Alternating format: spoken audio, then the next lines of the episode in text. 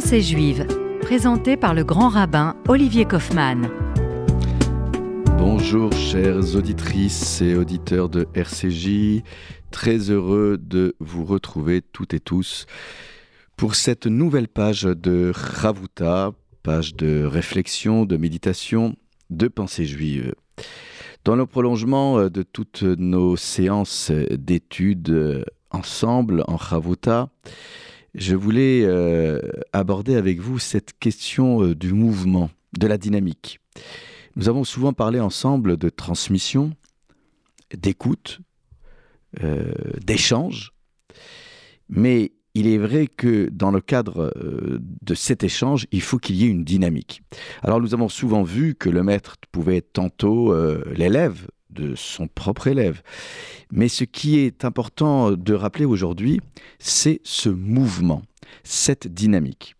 J'en veux pour preuve que lorsque nous regardons les derniers jours de Moïse, dans le livre du Deutéronome, qui est censé être, comme le rappellent nos rabbins, nos maîtres, Mishneh Torah, la répétition de la Torah. Devarim, ce sont les paroles, cette fois-ci non pas prononcées par Dieu, mais prononcées par Moïse. En somme, ce que nous livre pour ces derniers temps de lecture du Pentateuque, ce que nous livre Moïse, c'est une parole. Une parole qui va nous accompagner tout au long de nos vies, juste, non pas juste pour la génération qui euh, va accéder à la terre d'Israël, mais notre propre génération. Comment pouvoir se nourrir de ces derniers moments de vie de Moïse, qui sont des moments intenses, il aurait pu euh, prétendre à une retraite euh, pour euh, ces derniers jours, un repos bien mérité. Non, il continue de transmettre. Il réunit toute l'assemblée, toute la communauté d'Israël. Mais ce qui est important de souligner, c'est que on va le voir dans certains mouvements singuliers, une dynamique à laquelle il nous avait pas habitués. Généralement, Dieu lui dit de parler aux enfants d'Israël en disant. Mais vous savez, ici, là, dans ce livre, ce sont les paroles de Moïse. C'est assez intéressant de voir que le même Moïse que nous avions vu devant le buisson ardent, qui euh, avait mis en avant son handicap de langage, cette langue embarrassée, ses lèvres, pour reprendre le terme biblique, ses lèvres euh, incirconcises, euh, Moïse ne ressentait pas la capacité de guider le peuple d'Israël. Et face au buisson ardent, non pas qu'il voulait se dérober à ses responsabilités, mais il essaye d'argumenter de négocier avec Dieu. Et en somme, cet handicap est là mis en avant comme euh, un obstacle qui entraverait sa capacité d'enseignement, de dialogue. Alors Dieu le rassure, lui dit, mais Aaron sera ton interprète auprès de Pharaon. Dieu le rassure en lui rappelant qu'il sera toujours avec lui. Et il va même jusqu'à dire qu'il n'a rien à craindre de son propre frère, puisqu'il se réjouira dans son cœur. Mais ce qui est intéressant de souligner, c'est qu'il dit Loïch Devarim. Je ne suis pas un homme de Devarim, de paroles fluides. Je n'ai pas le propos fluide. C'est ce même Moïse qu'on retrouve à la fin du Pentateuque, alors qu'on pourrait imaginer que ses forces déclinant, il ne serait plus capable d'aligner des mots euh, avec la fluidité d'antan. Non, c'est tout le contraire, il s'est bonifié. Comme quoi, avec l'âge, euh, on peut être encore plus performant euh, sur le marché du travail, si je peux me permettre. Euh, on peut être encore plus performant dans sa capacité de dialogue. bien sûr, parce que on est plus sage, on est plus expérimenté, mais surtout que les mots sont peut-être plus justes, mieux pesés, pondérés, mesurés. Et ce que nous voyons là, c'est que au-delà de cette pondération, au-delà de cette mesure, nous avons un Moïse qui ne se ménage pas pour continuer à adopter une dynamique de mouvement de transmission. Et c'est sur ce point-là que je voulais euh, vous interpeller, chères auditrices et auditeurs de RCJ. C'est que dans ce cas-là, où nous avons un Moïse qui aurait pu euh, euh, continuer de transmettre en étant assis, en prenant peut-être des dispositions, des aménagements qui auraient pu s'adapter à son âge avancé, non. Alors, nous le voyons dans la section biblique Nitzavim. Ce sont les enfants d'Israël qui sont debout, qui sont debout. Euh, c'est cette alliance qui est renouvelée, qui est revivifiée, qui est recontractée. Cette alliance qui avait été scellée au Mont Sinaï et qui, là, parce que Moïse va les quitter et qui s'apprête à prendre congé d'eux avant que eux aient le privilège d'entrer en terre d'Israël, alors que lui, il va mourir dans le désert, eh bien, il les rassemble. Et là, on voit que le texte biblique révèle moult détails sur la composition des enfants d'Israël, comme si le texte voulait nous dire, regardez ce Moïse, il est capable d'aller d'une catégorie socio-professionnelle à une autre. Et la Bible, qui ne nous habitue pas à, révéler toutes sortes de détails euh, professionnels, nous dit le fendeur de bois, le puiseur d'eau, les enfants, les femmes, les personnes âgées. Un dialogue multidirectionnel qui nous montre que Moïse est capable, devant une telle assemblée, capable d'adresser un message euh, édifiant, un, message pour euh, la vie et pour qu'il soit transmis de génération en génération. Mais si nous poursuivons après Nitzavim, il y a Vayeler. Et là, Vayeler, c'est euh, il va, il marche. Sauf que le texte ne nous le dit pas vers qui il marche? Vayeler Moshe. Moïse est allé. Et c'est là où les rabbins s'interrogent. Pourquoi le texte omet sûrement volontairement la direction? Et c'est encore une fois cet aspect multidirectionnel dont je parlais il y a quelques instants. C'est que Moïse non content d'avoir eu le peuple d'Israël devant lui, va maintenant, alors qu'il aurait pu les retenir, euh, va maintenant s'adresser à eux de foyer en foyer.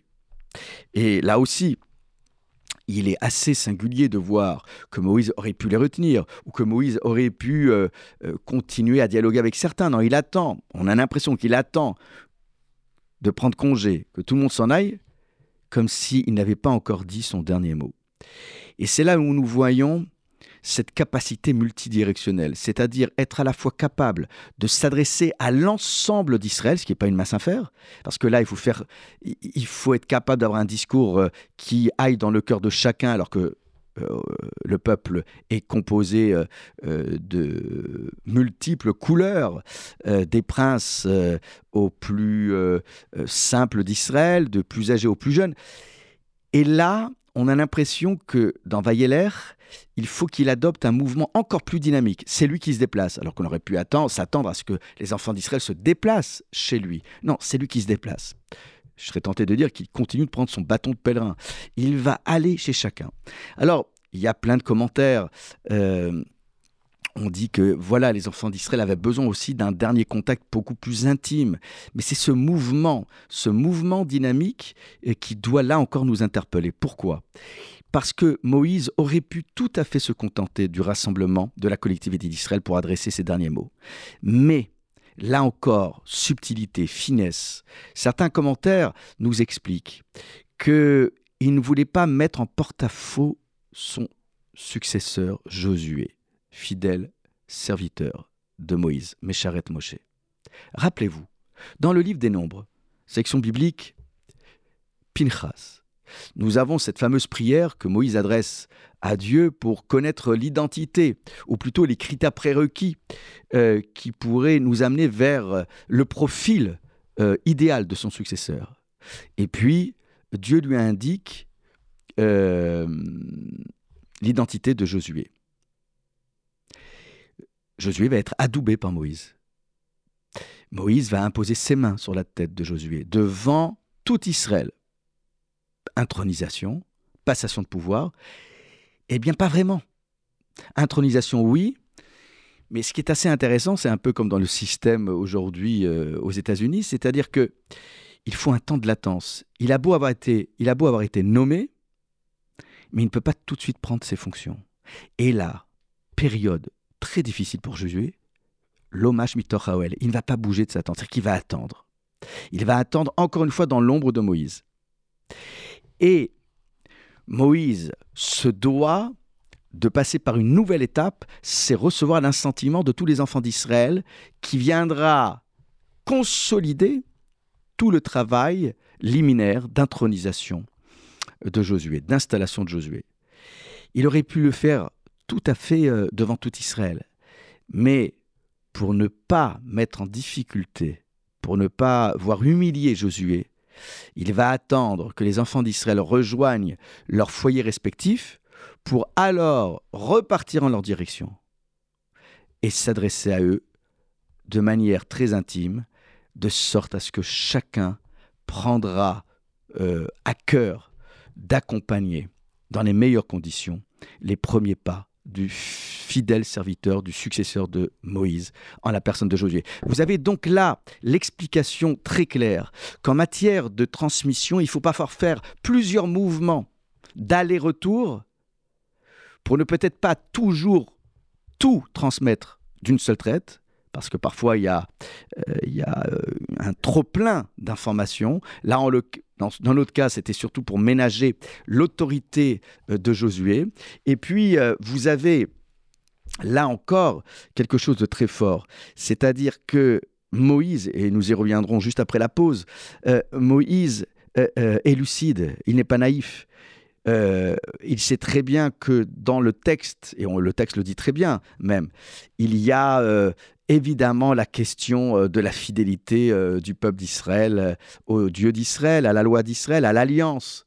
la notion d'infidélité, d'abandon, être déloyal, sont des choses qui sont tellement au cœur aussi d'une transmission. Apprendre à nos enfants ce que c'est la fidélité, pas juste à l'endroit de Dieu, la fidélité dans tout ce que nous faisons, fidélité à nos engagements, à nos paroles. Ce sont toutes ces petites choses-là de la vie qui nous permettront de mieux incarner la fidélité à la loi d'Israël. C'est tout cela que nous reverrons dans quelques instants après la pause musicale. A tout de suite.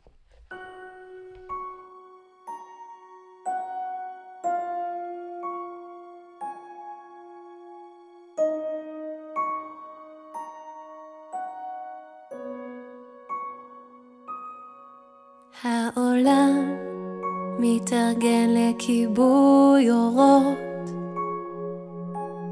אוסף אליו עוד יום מתוק. הרחוב מתרוקן ממכוניות,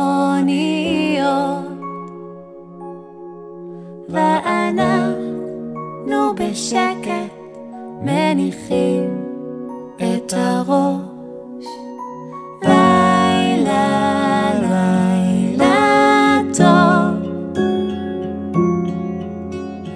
חיבוק של ירח, כוכב מנשק את מצחך, אחזיק אותך קרוב, אם תרצי אשאר לצידך בחלום השמיים קוראים לישון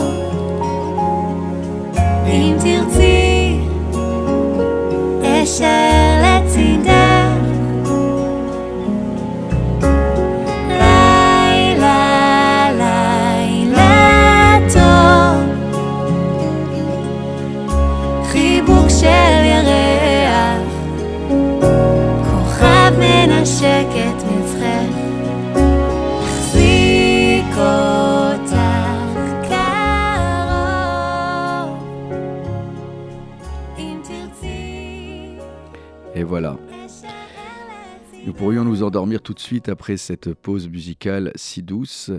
Et en même temps, euh, en entendant ces propos euh, tenus par notre couple euh, Yonona, qui bouille à Oroth, cette extinction des lumières, des feux qui parfois peut nous angoisser, et c'est pour cela que Nous prenons l'habitude de raconter des histoires non pas terrifiantes, mais apaisantes à nos enfants avant qu'ils s'endorment.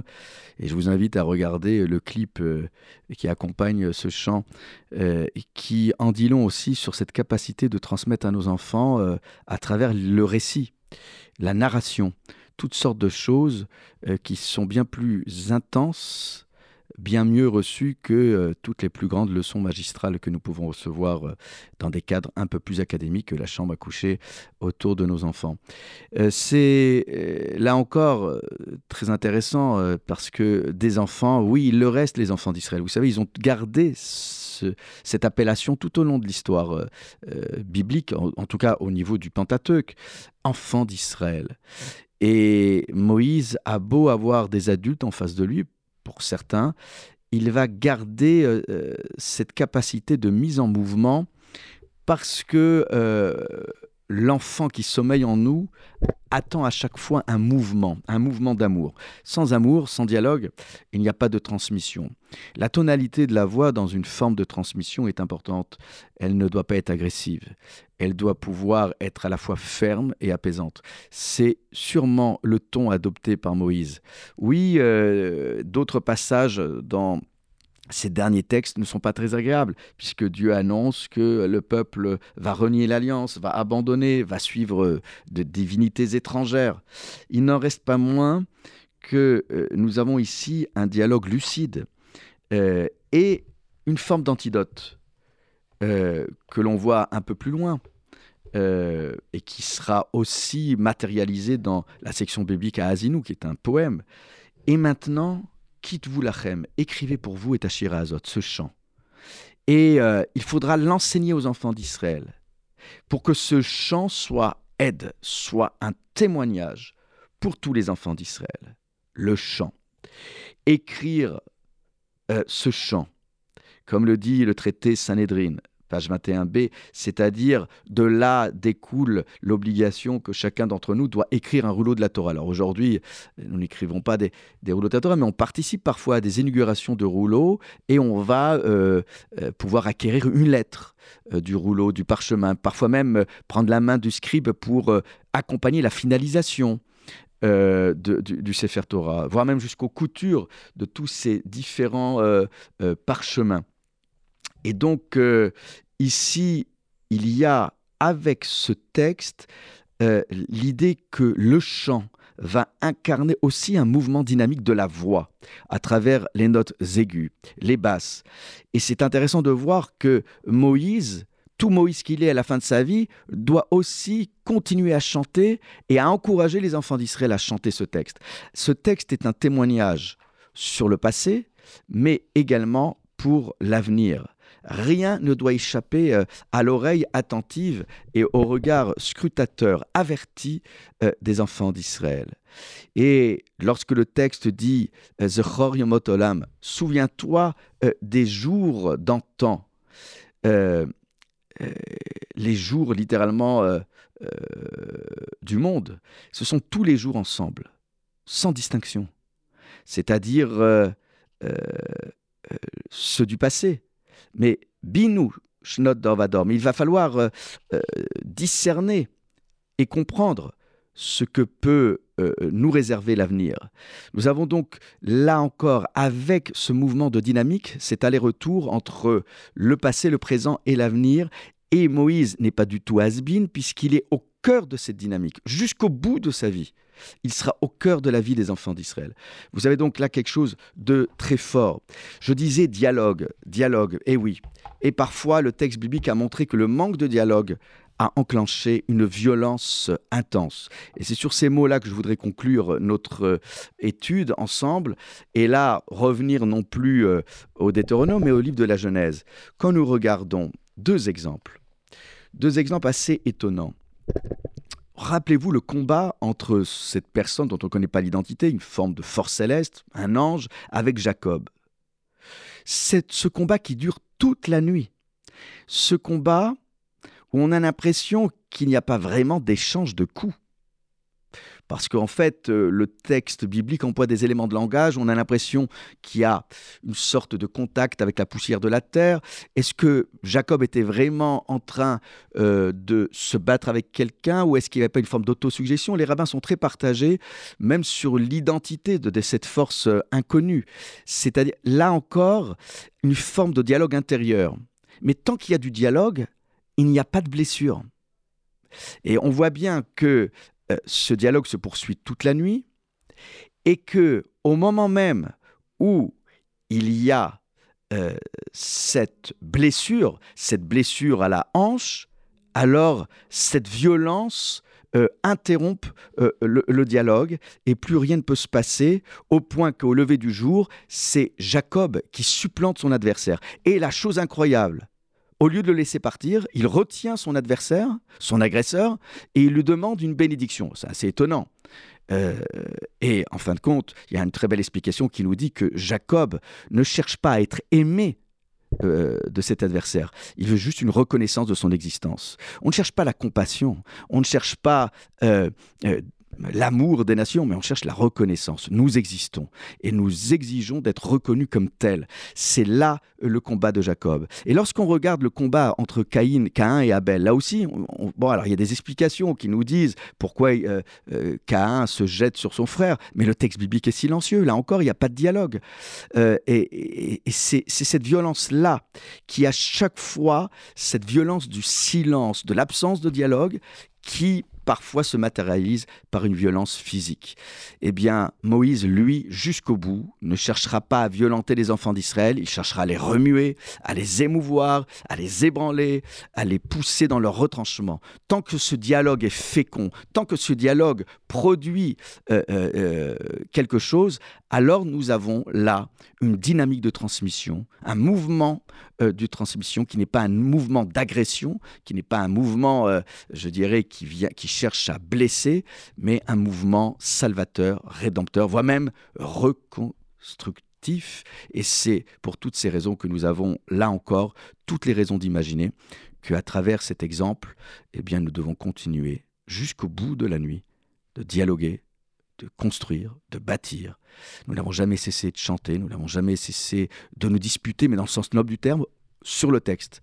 Alors, je dis souvent aux fidèles, voilà, si vous voulez vous disputer, disputez-vous avec moi sur le texte, pas sur des broutilles de je ne sais quoi. Et si on cherchait l'essentiel pour euh, nos combats euh, euh, d'idées, alors euh, nous pourrions gagner en temps et en énergie. Mes chers amis, soyez bénis, que ce Shabbat vous apporte euh, eh bien, la bénédiction, le dialogue fécond, et à très vite. Shabbat Shalom.